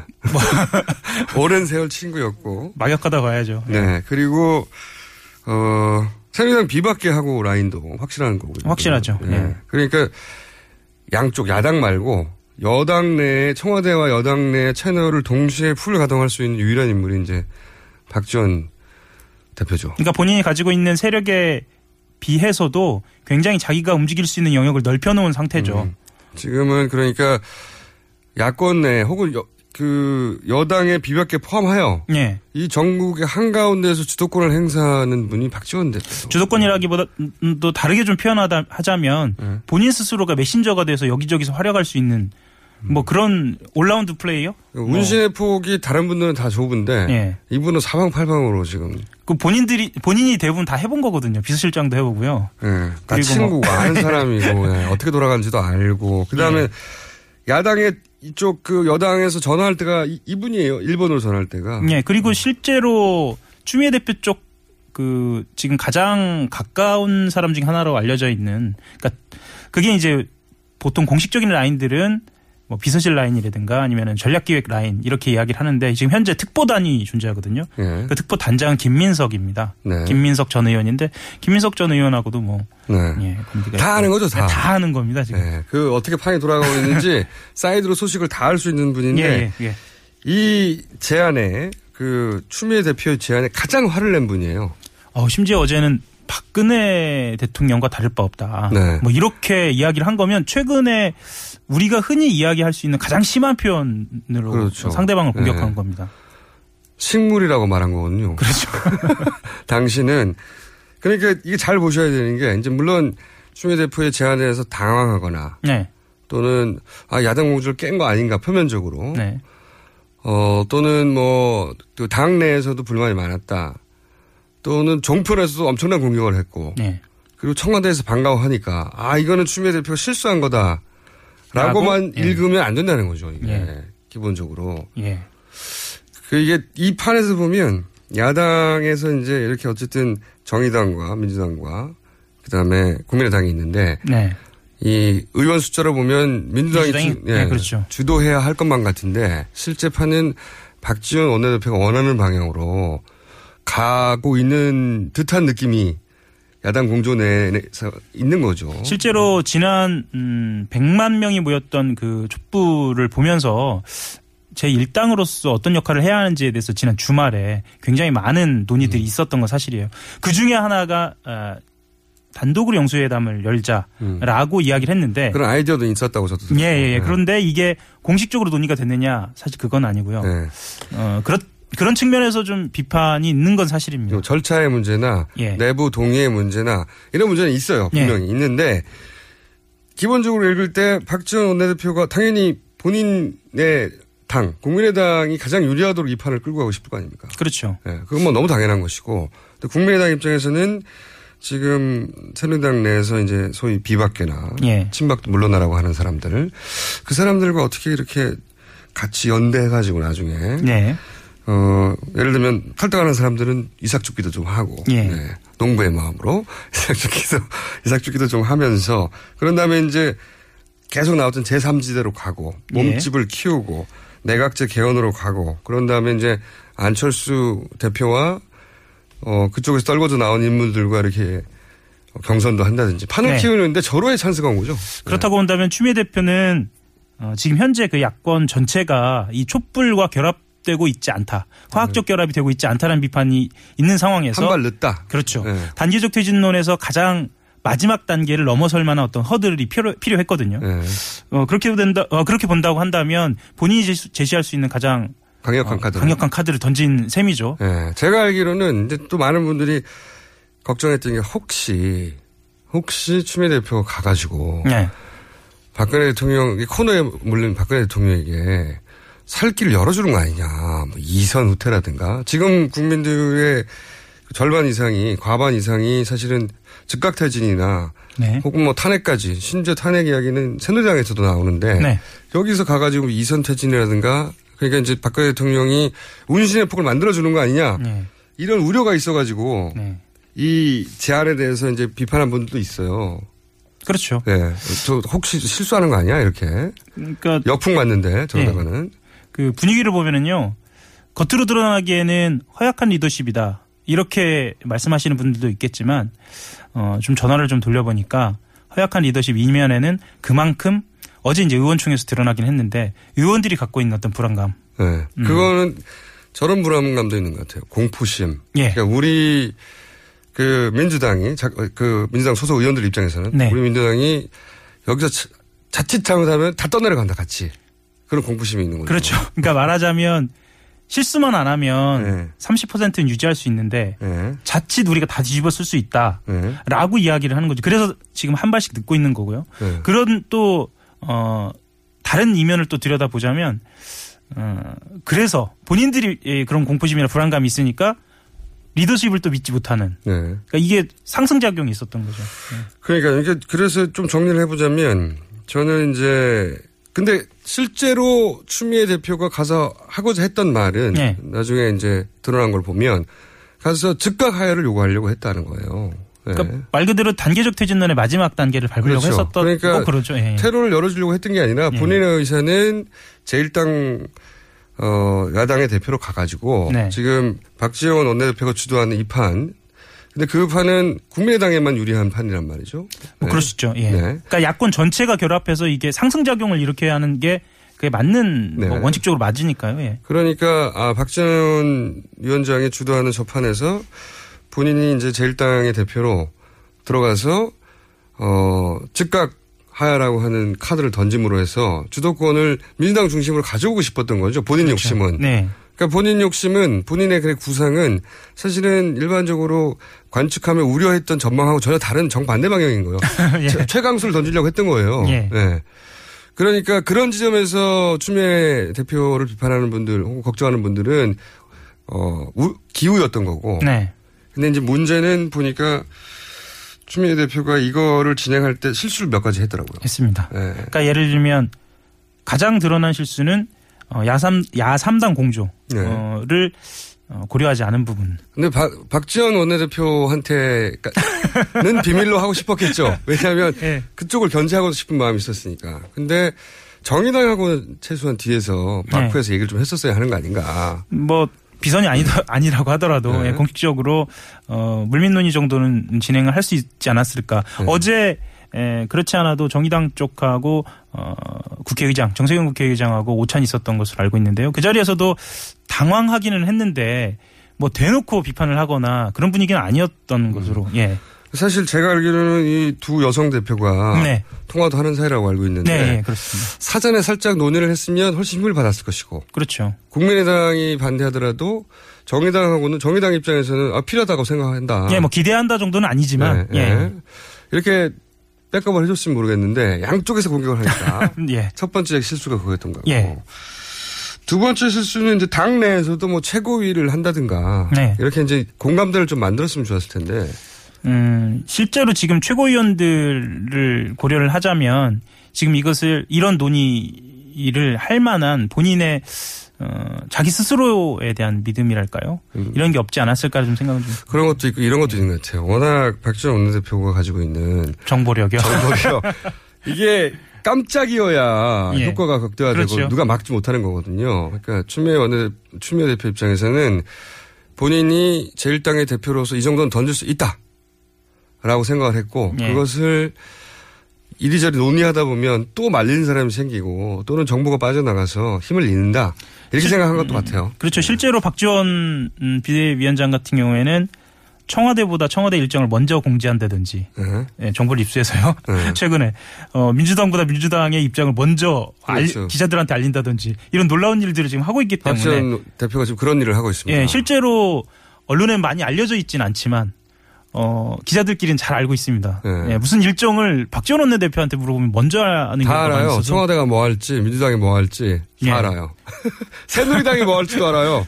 그래서 말씀하셨던 것처럼 지금 판은 어쨌거나 어, 박지원 원내대표 국민의당 쪽으로 어, 겉보기에는 음, 좀 기우는 모양새여서 아니 겉보기에는 아니고 뒤에서는 뒤에서는 네. 예, 예. 그래서 예. 추미애 대표는 사실은 그거 거기에 제동을 걸고 민주당 중심으로 이 판을 끌고 가고 싶은 욕심이 작용했다.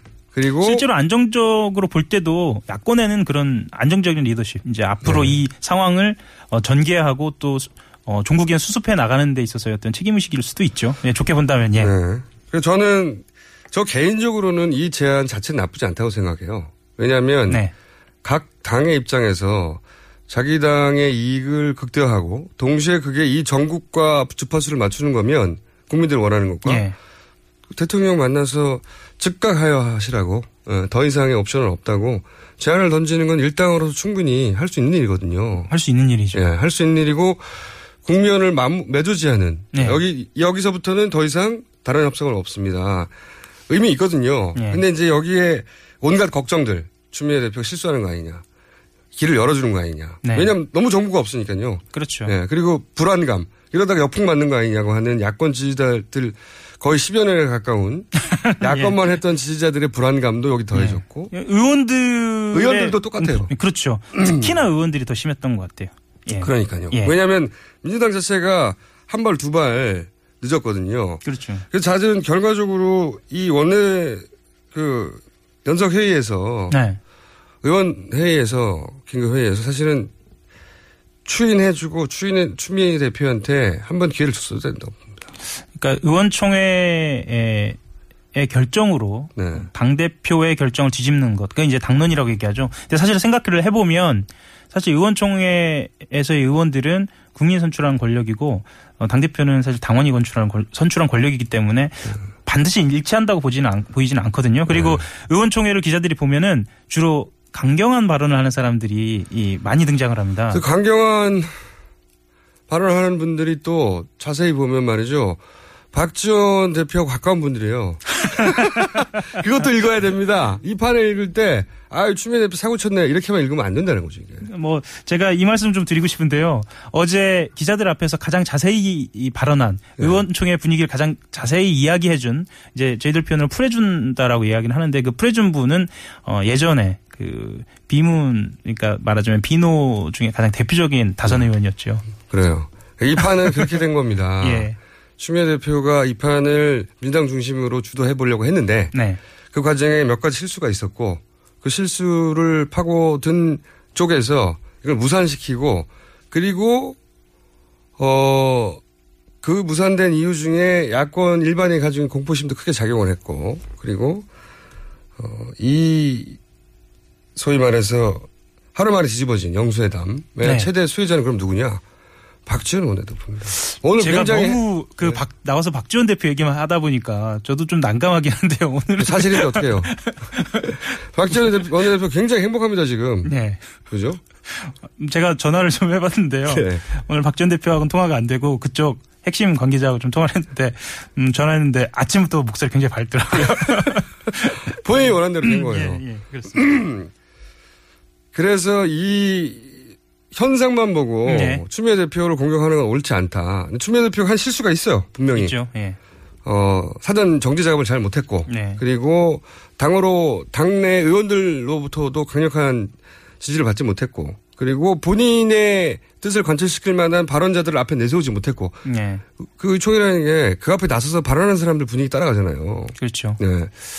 음, 그리고 이제 어떤 해석도 있냐면 뭐그 지금 추미애 대표 체제가 어, 비선이 움직여서 이런 결정을 내렸다 이렇게 보는 음, 시각도 있고 특히 이제 종편이라든가 이렇게 공격하기 좋은 매체들 뭐 이렇게 하고 있는데 어 지금 그 상황은 아닌 게 분명한 것 같습니다. 공식적인 기구가 있고 네. 특보단이 있고요. 예. 여기 또 하나의 실수라고 한다면 이제 문재인 전 대표하고 어쨌든 지분이 많은 예. 어 거니까 저 당연히 물어보겠단 말이야. 아니, 다 얘기된 거냐. 네. 근데 문재인 전 대표도 어 연락을 제대로 못 받은 것 같아요 보니까 그게 이제 페인트 모션이 아니라 진짜 그런 것 같더라고요 보니까. 음 그 김경수 의원 같은 경우에 아니, 실명으로 얘기합니까? 뭐 어때요? 의원인데. 아 그렇죠. 가장 어, 거짓말을 안 하고 못하기로 유명한. 네, 뭐 불리한 거 물어봐도 다 사실로 인정하는 예, 예. 문재인 대표의 지금 현재 비서 전 대표 비서실장 역할을 한다고 할 수 있는 그렇죠. 예. 김경수 의원이 처음 듣는다고. 예, 대변인 격이죠. 예. 예. 좀 든다고 하고 하지만 또 어, 이, 이 단독의 영수회 회담을 기획한 건 또 어, 친문그룹 아니냐라는 이야기도 네. 있고 이래서 어, 정말 급하게 좀 이루어진 결정인 건 그러니까요. 맞는 것 같습니다. 네. 예, 예. 그 촛불 집회 보고 예. 예, 여기서 민주당이 또 한 발 더 늦게 가면 안 된다. 네. 한발 앞서가자고 하는 본인의 결정이 있었던 것 같고 예. 한발 앞서가는 게 그냥 하야가 아니라 즉각 하야. 제가 듣기로는 결국 하려고 했던 말은 그거였다고 해요. 즉각 하야라고. 네. 그 굉장히 민주당으로서는 대표로서 가장 강한 공격이란 말이죠. 그렇죠. 사실 어쨌든 영수회담이 이루어진 다음에 그런 메시지가 나왔으면 거꾸로 반전됐을 거예요. 그렇죠. 예, 민주당 주도로. 근데 이걸 주저앉힌 것은 공포심도 있고 그리고 이 그 공포심은 민주당 혹은 야당 지지자 일반의 공포심도 있고 의원들 공포심도 있고. 그렇죠. 예, 이러다가 역풍 받는다. 예, 그리고 추미애 대표가 중간에 이제 이걸 그 주도해서 일을 꾸미는 데 있어서 절차를 좀 생략하거나 깜빡하거나 했던. 그러니까 민주당의 현주소를 좀 보는 거죠. 예. 네. 제대로 어, 리더십이 서 있지 못 했던 것을 음, 지금 30%의 지지로 버텨내지 못한 거죠. 네. 이게 그래서 단순히 현재 민주당과 국민의당 지지율만 본다든가. 예. 그러면 당연히 민주당이 주도하겠거니라고 한다거나 또는 그렇게 보면 안 된다는 거예요. 예. 그, 그, 아시잖아요. 제가 몇몇명 실명이 나온 다음에 지금 당황을 해가지고 아니, 저도 전화해봤거든요. 네. 어떻게 된 거냐고.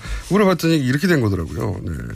여하간 이 판을 읽을 때 그래서 박지원 이라고 하는 정치인을 빼놓고 이 판을 지금 이해할 수가 없다 이거죠. 네, 그렇죠. 네. 그리고 어, 지금 현재 언론으로 드러나는 것보다 훨씬 더 정치공학적으로 움직이고 있는 복잡하고요. 이면이 있다. 예, 예, 네. 예.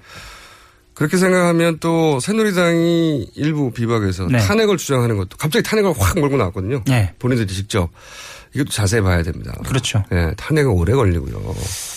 음. 심지어는 거의 1년 가까이 걸리고요. 그러면 대통령 임기가 거의 끝나기도 하고요. 그렇죠. 로드맵이라는 것을 주도적으로 짜기 어려운 판이 이제 등장을 하는 거죠. 네. 네. 탄핵으로 가게 되면 탄핵을 주도하는 사람은 법사위원장이 되는데 법사위원장이 새누리당 그렇죠. 권성동 의원입니다. 권성동 의원은 아주 대표적으로 네. 그 모든 현안, 특히 이제 국정원 댓글이라든가 사이버사 댓글이라든가 뭐 여러 가지 현안에서 그 새누리당이나 박근혜 정부를 옹호한 네. 예, 그걸로 아주 유명하죠. 길게 느려서 없애버린 데 특히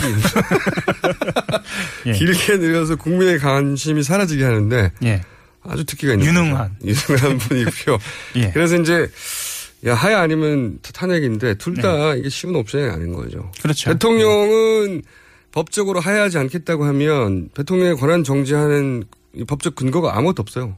그리고 실제로 어제 김종필 음, 전 총리 이 인터뷰도 나왔지만 지금 민주당 의원들 사이에서 그 공포심 중에 하나는 절대로 박근혜 대통령은 어 자기 신의 거취를 지금 어뭐 하야라든가 아니면 절대 안 다른- 하죠. 예, 하지 않을 것이다라는 그런 생각도 좀 있는 것이죠. 그러, 그렇기 때문에 저는 더더욱이 추미애 대표가 네. 즉각 하야라고 하는 메시지를 일당 야당 대표로 던질 수 있도록 열어줬어야 되는데 네. 그걸 막은 사람들은 많아요.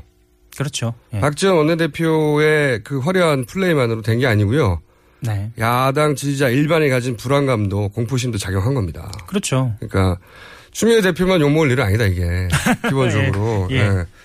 불통이 아니라 보안을 지키려고 했던 것도 있는 거거든요. 왜냐하면 본인보다 먼저 하니까 그렇죠. 본인이 이런 발표를 하기 전에 네. 사실 이게 나갔으면 박지원 원내대표가 당장 튀어나와서 야당 민주당에서 야당 공조를 깨고 영 영수회담을 제안하려고 하는 것 같은데 그렇죠. 본인의 페이스북, SNS 모든 걸 동원하고 기자회견, 뭐 기자 간담회 미리 모든 공개했겠죠. 그렇죠. 예. 뭐 당연히 왜그 지금 이정현 대표가 문자 보내고 살짝 보여줘서 다 붕괴시켜 버리지 않습니까? 그쪽의 의도를 기가 막히죠. 그런 플레이는. 예. 예. 그런 플레이는 굉장히 능한 분이라서 그러니까 겉으로 들어가면 보지 마시고 네. 추미애 원내대표 실수는 하였으나 그 의도는 그리고 그 한수는 필요했던 한수라고 저는 개인적으로 평가합니다. 음, 지금 여론은 그렇지는 않은데. 지금 여론 예, 그렇지 않죠, 예, 당연히. 예, 예. 예. 어, 하지만 본인이 그걸 결국은 되게 하는 것도 본인의 정치적 능력이거든요. 그렇죠. 예. 아마 어, 문재인 대표 이야기를 좀 하셨지만 문재인 대표 쪽에서는 어, 당권의 길, 그러니까 당의 길은 당이 결정하도록 하는 이런 원칙론 좀 답답하죠. 그분은 원래 그러잖아요. 예. 그런 원칙론을 지키었다고 지켰다고 볼 수도 있을 것 같습니다. 예. 여하간 제가 보기에는 추미애 대표가 한 수를 던졌는데 그 한 수를 끝까지 추- 뭐랄까요 어, 관철시키기에는 본인의 정치 역량이나 환경이 부족했다. 예. 예. 냉정하게 말해서 본인이 견딜 수 없는 한 수를 던져버린 거죠. 예. 관철시킬 수 없는. 음, 조금 더 기다렸으면 어땠을까라는 판단도 내부적으로는 좀 있습니다. 알겠습니다. 예. 이것 때문에 박근혜 대통령에 대한 평가가 바뀌지는 않습니다. 예. 대세에는 지장이 없을 거라고. 예, 근데 이게 소재가 나온 거죠. 예. 어, 야- 여당에서 동경할 소재, 야권끼리는 분열을 시킬 소재. 그러니까 정치 혐오를 좀 불러 일으킬 수 있는 소재도 하고. 네. 예. 그리고 이제 그 책임은 모두 추미애 대표한테 가겠죠. 네. 본인이 잘못했던 잘했던 간에. 예. 어쩔 수 없어요. 네. 정치인이 그 자기 수에 대해서 책임져야 되니까. 오늘 여기까지 할까요? 네. 큰 도움이 됐나 모르겠네요. 여전히 부족했던 것 같습니다. 앞으로는 좀 더 많은 실명을 거론하는 것으로. 예. 알겠습니다. 지금까지 하영 기자였습니다. 감사합니다. 감사합니다.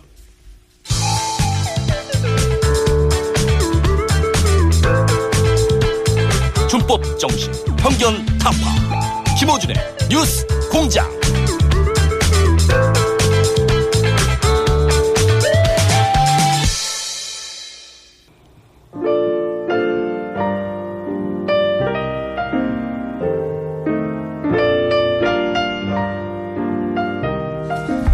자, 불친절한 AS 센터입니다. 대구 경북에서 뉴스 공장 듣는 분입니다. 여기는 0591 번호 쓰시는 분인데, 대구 경북입니다. 역시 방송이 재밌네요. 아침마다 서울 시내 교통상황 잘 듣고 있습니다. 아, 이런 분들 제가 많다고 들었어요. 쓸데없이 서울 시내 지리를 막 익히기 시작한, 예, 지방분들. 써먹을 때가 있겠죠, 뭐. 네. 아, 그리고 한일 군사 협약을 두고 정부가 지금 하고 있는 일을 지하에 이순신 장군님께서 하신다면 통과하실 일입니다. 네. 몇백 년 전분이 아니라 지금도 통곡할 일이에요. 많은 분들이. 네. 어, 이 군사협약 관련된 이야기는 저희가 앞으로 계속 다룰 생각입니다. 여기까지입니다. AS.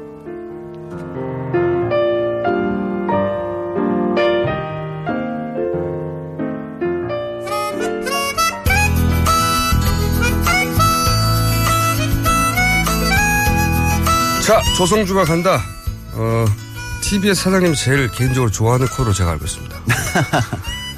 무슨 사연인지 어떤 이유인지 모르겠는데 개인적인 데는 없습니다. 네. 비선 실세인지는 잘 모르겠으나 조성주 저기당 전 미래정치센터 소장님 이번 주는 어디 다녀오셨습니까? 어, 원래는 뭐 그런 생각도 했어요. 현지에서 아직도 트럼프 반대 시위가 계속되고 있다고 해가지고 네. 현지 취재 한번 해볼까 했는데 비행기표 살 돈이 없어서 못 갔습니다. 진짜 지원이 안 돼요. 사장님 비행기표 좀 사주세요. 네. 예. 대신 지난 주말에 있었죠. 어, 아마 이제 여러 군데에서 브리핑을 했을 텐데 3차 촛불 집회 100만 명이 모인 자리에 다녀왔는데요. 근데 이제 그냥 집회는 일단 뭐 많은 시민들이 왔지만 조금 그 안에서 이제 좀 독특한 집회를 따로 취재를 했어요. 네. 어, 기자들이 그날 따로 집회를 열었습니다. 모여서. 기자들이. 네, 기자들이요. 취재해야 되는 기자들이 거기 가서 집회를 연 거군요. 예, 한 700명 정도가 모여가지고 네. 따로 이제 집회를 열더라고요. 기자들이. 음. 그래서 이제 그걸 취재해 왔습니다. 아, 저는 못 봤는데 취재해야 될 사람들이 취재 안 하고 집회를 한 특이한 어, 집회였습니다. 누군지 일단 들어볼까요? 네. 진보적 성향을 갖고 있는 사람은 JTBC 보면 되고 보수적 성향 갖고 있는 사람 TV조선 보면 된다. KBS, MBC 안 보면 그만이다. 궁금하지 않다. 관심 없다. 맞습니다. 지금 공영방송 KBS와 MBC 신사가 딱 있습니다. 어제 KBS 9시 뉴스 거기서 청와대 출입 기자가 이렇게 보도했습니다. 7시간 의혹에 대해서 청와대는 이렇게 밝혔습니다. 반전이 있었다. 대통령은 부인했다. 주어가 다 청와대, 주어가 다 박근혜입니다. 그리고 마지막에 명예훼손에 해당될 수 있으니 주의하라고 당부하는 말까지 덧붙였습니다. 이래가지고 기회 잡을 수 있습니까? 아, 네. KBS 분들이 나오신 거군요. 예, 이분은 이제 언론노조 KBS 성재호 본부장님인데요. 집회 때 이제 발언하시는 겁니다. 그러니까 뭐냐면은 이날 이제 기자분들만 뭐 신문사나 방송 모든 기자분들 또는 언론계 인사들이 한 700명 정도 모여서 이제 따로 집회를 했는데요. 이제 핵심은 이겁니다. 이번에 이제 최순실 박근혜 게이트라고 해가지고 굉장히 많은 언론 보도들이 쏟아지고 있고 특히 또 일각에서는 어 오랜만에 언론이 제 역할을 하는 거 아니냐. 그렇죠. 뭐 이런 얘기가 있어요. 이게 장벽을 열어주니까 언론이 실력 발휘를 하기 시작했어요. 네, 뭐 심지어는 이제 이전에 좀 진보적 유권자들이나 시민들이 비판받던 TV조선조차도 굉장한 역할을 하고 있는 거 아니냐. 이런 얘기 있어요. TV조선은 이제 사사로운 이기 걸리는 것도 있죠. 그래. 그런데 이게 이제 그런 측면도 있지만 한편에서는 기자들이나 언론인들 입장에서는 자괴감이 있다는 거예요. 그러니까 뭐냐면 지금까지 우리 뭐 했냐. 그러니까 이번에 시민들이 길을 열어주니까 우리가 이제 이런 걸 하는 거 아니냐. 김예춘 비서실장님이 일을 잘하신 거죠. 그렇죠. 그 최근에 밝혀진 비망록에 보면 비판 언론들을 발본세권 정도로 압박하고 하라고 했다는 게 전, 송채경화 기자의 네, 브리핑에도. 나왔죠. 전 민정수석 예. 비망록에 나온 이게, 이게 다른 사람이 증언했다가 아니라 민정수석의 노트에. 예, 노트에 나온 거예요. 이렇게 적혀 있다고 예, 그런 말 했다고. 그러니까 이제 언론인들 입장에서는 이런 거죠. 그때는 숨죽여 있었던 거 아니냐 우리가. 네. 그러니까 언론으로서 역할 그때부터 못했던 거 아니냐. 특히 이제 공영방송들. 네. 어 이번에 어쨌든 JTBC나 이런 데가 이제 역할을 하는데 정작 이제 큰 규모의 공영방송들이 제 역할을 한 거냐. 사실 JTBC하고 KBS하고 규모가 비교가 안 됩니다. 그렇죠. 예, 비교가 안 되는데 지금 미치는 영향력은 거꾸로 됐죠, 완전히. 그러니까 올해 이제 이날 집회는 뭐냐면 언론인들이 단순히 박근혜 최순실 게이트를 비판하는 것이 아니라 우리부터 반성해야 된다. 음. 우리 제 역할을 한 것에 대해서 고민해 보자. 이런 얘기들이 이제 쏟아져 나온 겁니다. 제가 잠깐 어, 며칠 전인지 몇 주 전인지 언급한 것 같은데 사실은 이런 어딘지 밝힐 수는 없고 공영방송 쪽에서 탐사 보도하는 팀에서 저한테 연락이 왔어요. 그, 왜 연락하셨냐고. 어떤 연락입니까? 이전부터 알던 분인데, 그, 최순실, 어디서부터 취재해야 되냐고. 너무 오래 손을 놓고 있어가지고, 어디서부터 시작해야 될지 모르겠다는 거면, 그러면서 스스로 한탄하는 거예요. 우리가 이렇게 됐다고 지금. 싫어합니다, 싫어. 예. 말씀드렸죠. 제가 알아주는 탐사보도 저널리스트라고. 여하간 그분들이 느끼는 좌절은 이 정도인 거죠. 그렇죠. 이게 생각보다 크고요. 특히 이제 KBS 같은 경우가 이제 고민이 더 많은 것 같아요. 이게 대표적인 공영방송이잖아요. 근데 이번에 KBS가 이제 제 역할을 못했다. 이제 그날 집회에서도 100만 명 나왔던 그 지난 토요일 집회에서도 KBS 취재 차량 있으면 시민들이 엄청 항의를 하더라고요. 맞아요. 네. 니들은 뭐 했냐고. 그렇죠. 다 아는 거죠, 사람들은. 근데 사실 또 이게 거꾸로 볼 게 KBS 내부에서는 그 공정보도 또는 제대로 된 보도를 위해서 끊임없이 이제 나, 내부에 투쟁이 있었거든요. 싸움이. 네. 기자들의 기자 정신을 가지고. 그런데 이제 그게 힘이 붙였던 거죠. 음. 네. 그리고 이제 이 기회에 나와서 한탄도 하고 알아달라고도 하고 우리끼리 네. 다시 제대로 잘 해보자고도 하는데. 그렇죠. 반성도 있고. 네. 같은 정권 아래서는 이게 되겠나 싶어요. 음. 왜냐면 뭐 비서실장이 바뀌고 하면 좀 달라질 수도 있긴 하겠지만 그 기조 네. 눈치를 봐왔던 사람은 그 맞던 사람은 더 이상 안 때려도 스스로 피하거든요. 움츠리고. 그 무엇보다도 이제 기존의 방, 방송이나 그 언론 쪽에 이제 위에 데스크라고 하는 또는 경영진 여기가 이제 여기는 그대로인 거잖아요. 사실. 어, 그래서 이제 KBS의 이제 내부 얘기를 한번 들어봤습니다. 어떤 느낌을 갖고 있는지 KBS 이제 언론노조의 오태훈 부위원장님 이야기 한번 들어보시죠. 마음속에 울분들은 다들 가지고 있어요. 취재를 해서 올리면 방송 잘 안 나가고 커팅되고 저희들조차도 KBS 뉴스를 볼 마음이 없죠. 그리고 참담하죠. 어, 지난 이명박 박근혜 정권 때부터 어, 세 번의 파업을 해요 저희가. 그런데 달라지진 않아요.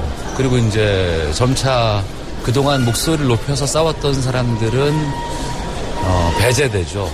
누락이 되거나 힘이 없는 부서라든가 방송을 취재하거나 이런 쪽보다는 다른 여타 부서로 보내신다거나 편집 부서로 간다거나 이런 경우가 좀 많이 있어 왔고 달라지지 않는다는 건 참 무력하게 만드는 것 같아요. 그렇죠. 이게 한참 힘을 모아서 싸우는데 안 달라지면 계속 힘이 빠지게 돼 있죠. 예. 그렇죠. 그러니까 이제 KBS 내부에서도 고민이 많았던 거죠. 그러나 이제 뭐 소용 있냐 뭐 이렇게. 예, 그런데 또 한편에서는 참 흥미로운 것은 어쨌든 지금 시민들이 뭐 100만 명이나 거리로 나올 정도로 이제 민심이 들끓고 있지 않습니까?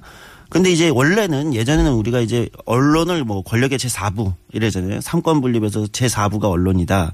그러니까 민주주의에서 언론이 중요하다고 하는데 지금 구조는 뭐냐면 시민들이 오히려 막혀 있던 어떤 민주주의의 벽을 허물고 맞습니다. 그 뒤를 이제 언론들이 이제 분위기를 타서 어 뒤따라오는 거죠. 그러니까 언론도 정치인도. 예. 네. 그러니까 지금 언론들이 이제 아 시민들한테 빚을 졌다. 자신감을 좀 얻기 시작한 것 같더라고요.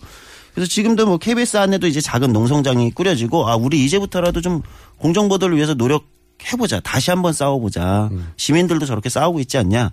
어, 이러면서 이제 뭐 해직 언론인 여전히 많아요. 이게 이제 이명박 정부 때부터 해직 언론이 많이 생겼고, 어, 그래서 해직 언론인들의 복직, 그 다음에 이제 언론 장악 방지법 제정, 그리고 언론 장악 청문회, 이거 청문회 해야 된다.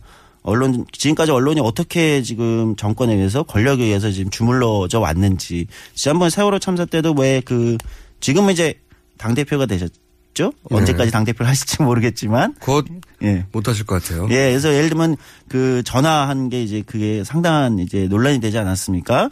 어, 그런 것처럼 언론 장악들이나 이런 시도들에 대한 이제 청문회도 해야 된다. 이런 요구들을 이제 언론인들이 하기 시작했다는 겁니다. 예. 어, 그 구체적인 얘기 KBS 이제 언론노조 부위원장 그 오태훈 부위원장이 어떻게 말씀하시는지 한 번 더 들어보시죠. 예. 여기서 월급 받고 있는 저희들도 책임이 왜 없겠어요? 당연히 있죠.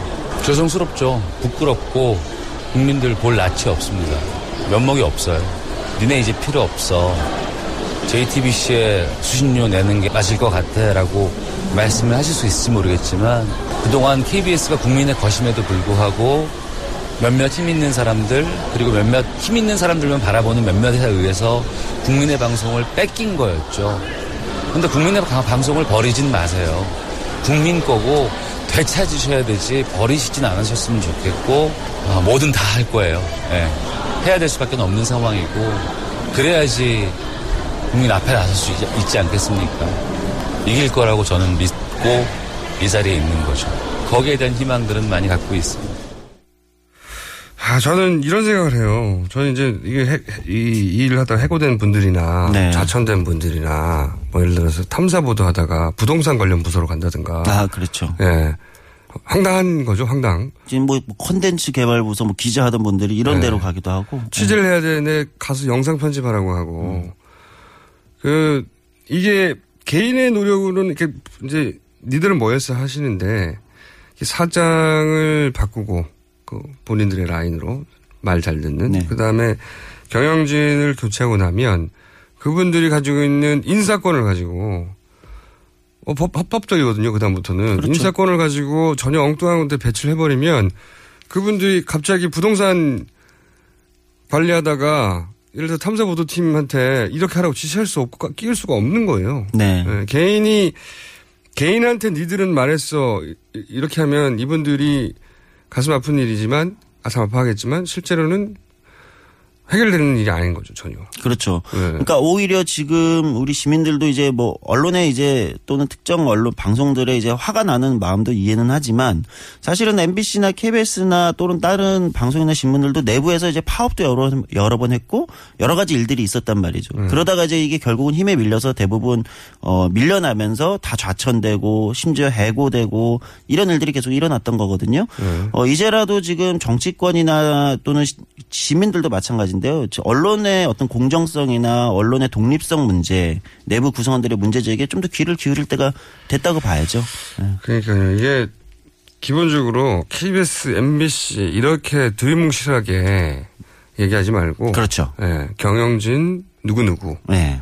혹은 어 공영방송을 망친 주범 누구 누구 그렇죠. 특정하고 특정해서 얘기를 해야 되고요. 네, 그래서 지금 이제 KBS 같은 경우도 어 언론 노조 이제 KBS 본부는 이제 1일부터죠. 1일부터 이제 최순실 씨 보도 그리고 어 관련해서 이제 고대영 KBS 사장의 신임을 묻는 절차에 노조가 들어갔고요.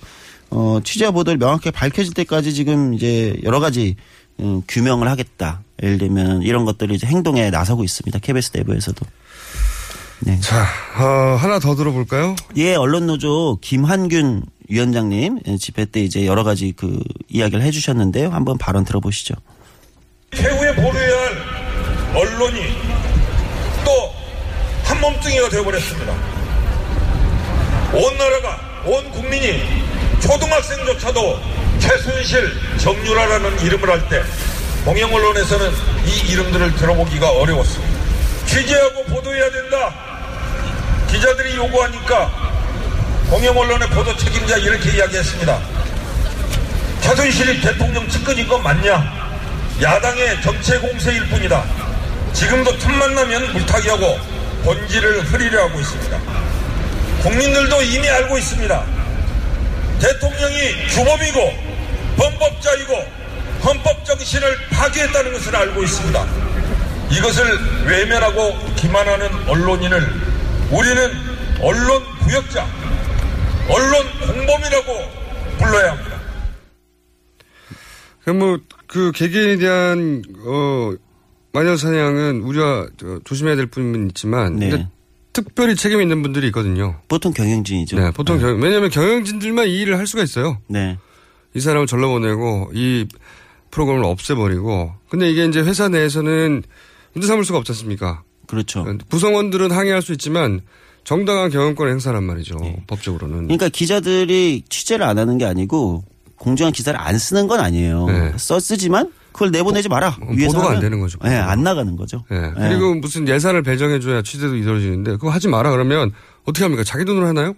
적금 들어가지고 이게 안 되는 거예요. 시스템적으로 막아버리면 그래서 이제 우리가 이번 기회에 저는 그런 생각이 들어요. 그러니까 이번에 뭐 비선실세, 뭐 청와대 권력에 대한 이제 분노가 굉장히 들끓지만 비선실세와 청와대 권력만이 문제가 아니다. 지금 이제 시민들이 이미 얘기하고 있는 건 어, 그럼 지금까지 박근혜 정부가 추진했던 뭐 소위 노동 개혁이라고 본인 주장했던 각종 노동 개혁 정책들은 뭐냐.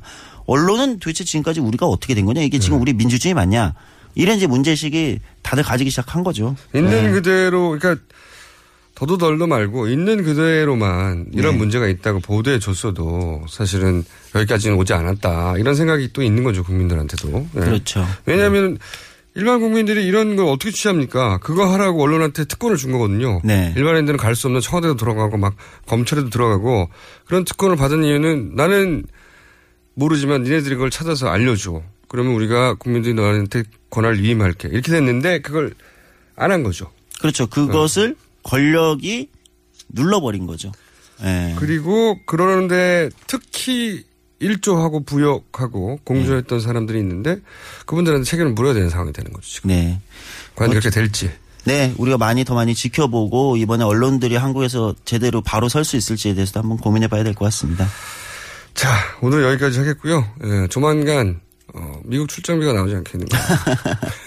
아 그리고 이번에 이 취재 하는데 저 말고도 그 오경순 리포터님이 굉장히 많이 고생해 주셨어요. 아, 이동이 그래서 힘들었을 텐데. 예, 여러 가지로. 예. 500m 가는데 1시간 걸리는데. 그렇기도 하고 어쨌든 그래서 이 취재에 또 고맙다는 말씀 드려야 될 것 같습니다. 알겠습니다. 오경수 대표님 수고하셨고요. 지금까지 조성주 정의당 전 미래정치센터의 소장이었습니다. 감사합니다. 감사합니다. 자, 오늘 여기까지입니다. 최순실 게이트의 뉴스공장 계속 역할하도록 노력하겠습니다. 김어준이었습니다. 내일 뵙겠습니다. 안녕.